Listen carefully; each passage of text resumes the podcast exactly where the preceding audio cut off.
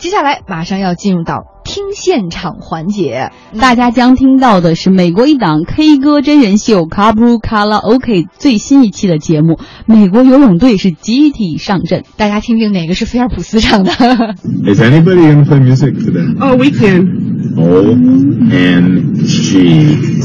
know that I'm taking pride. A cold beer on a Friday night. A pair of jeans that fit just right. And the radio.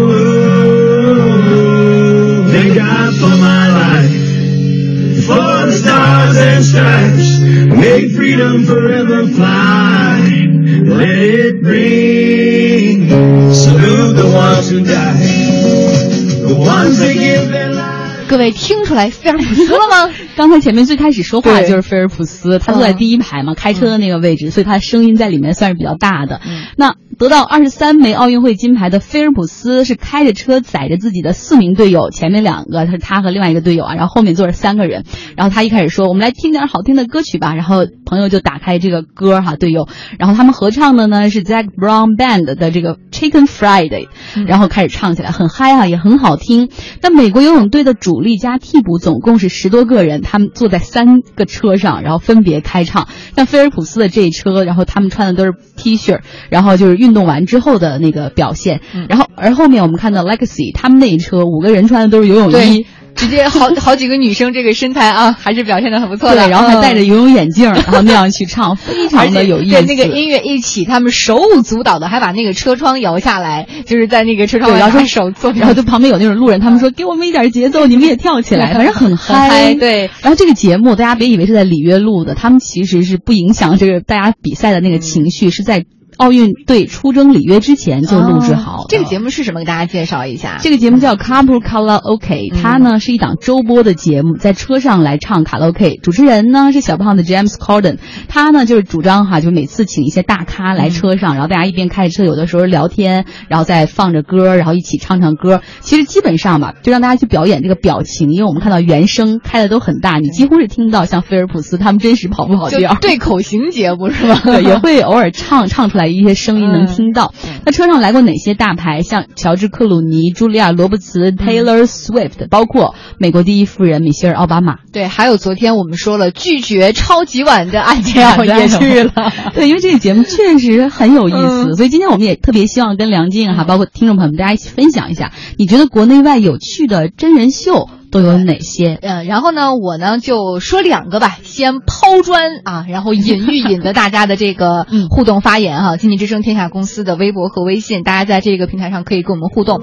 先跟大家说的第一个，其实是我追了好几年的，就是 Big Brother。美国的一个非常长的，说明有十几年的一个老大哥这样的一个真人秀节目哈，可能很多人是知道的。那这个节目呢，是一九九七年的一个想法，当时是由这个电视制作公司 Admo 的创始人 Joe Dimo 来提出的。之后呢，是第一季是九九年在荷兰开始播，播了在荷兰，哇，就所有人觉得太棒了，太牛了，于是就传播到了很多国家。而美国，我觉得美国的这版老大哥是做的最有意思的，大概讲的是一个什么呢？就是一群陌生人，他们以这种室友的身份住进了一个屋子，这个屋子呢到处都是摄像头，都是麦克风，就是你说什么嗯做什么，别人都知道。二十四小时的对真人秀，然后呢，一周七天，一天二十四小时，你所有的行为都会被记录下来。那在这里边，你首先要有运动上的 PK，通过这种运动的比赛，你要争取自己的名次。然后呢，你们也可以用各种计谋，比如说你跟谁可以联盟啊，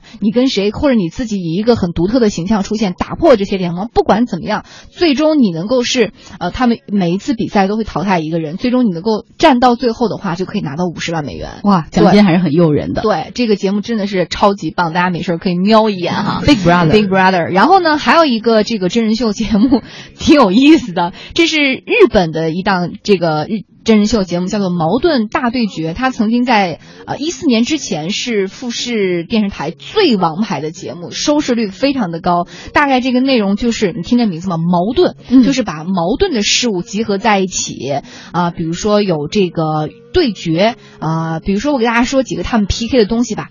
最尖，世界上最尖锐的钻头。这个公司说我们这个钻头特别牛，我什么铁板都能钻透。嗯然后另外一个跟他 PK 的就是世界上最结实的铁板，说我们这个铁板特别硬，什么钻头都白搭。对俩人互相 PK，然后还有现场有一些专家预测分析啊，嘉宾押宝啊这些环节其实。展示的是美国、呃日本本日本非常精益的制造业。对，像工业、农业、制造业其实都有，还有动漫、美食等等。有一个这个那天看了一期节目，就是说，呃。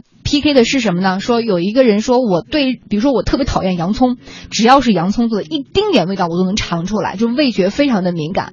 而跟他 P.K. 的是日本的一家农业公司，说我们已经制作出了一个外形像洋葱，但绝对不会让你尝出任何洋葱味的东西，然后把它掺到食物当中，看你能不能尝出来。对就类似于这样。但是你刚才跟我在底下说，这个节目现在已经黄了，哦，对最 最好玩的是，一四年之后，这个节目因为涉嫌造假停播了。因为很难找到每一期都这样针锋相对的，然后特别吸引眼球的对，话所以题和真实和造假也成为了矛盾大对决最后一期节目。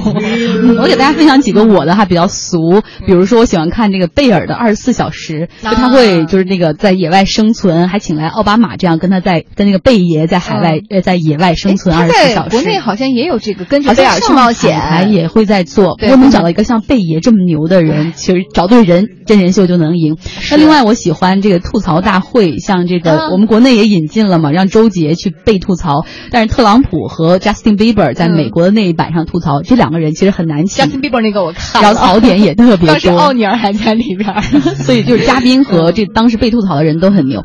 我还喜欢这个对口型大赛，就是一帮人真的是真不唱，然后通过各自己的这个表演啊、表情啊、化妆，然后来看嗨不嗨。嗯另外还有一个真人秀，虽然有点俗吧，就是与卡戴珊同行。大家想一想吧，卡戴珊这样的一家人，就通过这样一个十多年的真人秀，炒成了美国的名媛。嗯其实他的这种运作模式还是挺值得期待的。对我们其实看到网上很多朋友也在跟大家说哈，说其实国外好多的那个节目创意都很好，那国内引进基本上都是要买版权的。比如说像 Amber 他就说了，像尖叫吧路人，就是各种明星在车上这个这拉客，然后唱歌什么的，也被国内引进了。然后呢，另外呢，还有朋友说很喜欢的，刚才我们所说的这个车上卡拉 OK，、嗯另外呢，还有这个司徒囧叔的每天的脱口秀，嗯都会觉得很有趣，而鼓励吧，希望国内能出更多有创意的节目。嗯那再说回到这个 Couple Karaoke，其实还有一个有趣的槽点，就是能反映当下美国人，尤其是美国名人对流行歌曲的一个反应。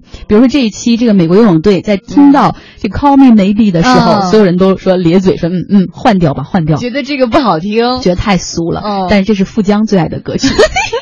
然后呢，但是他们听到有一首歌让他们嗨翻了所有人，我们也用了这首歌来结束今天的听现场 Party in the USA。好吧，来我们听听他们是怎么嗨翻现场的。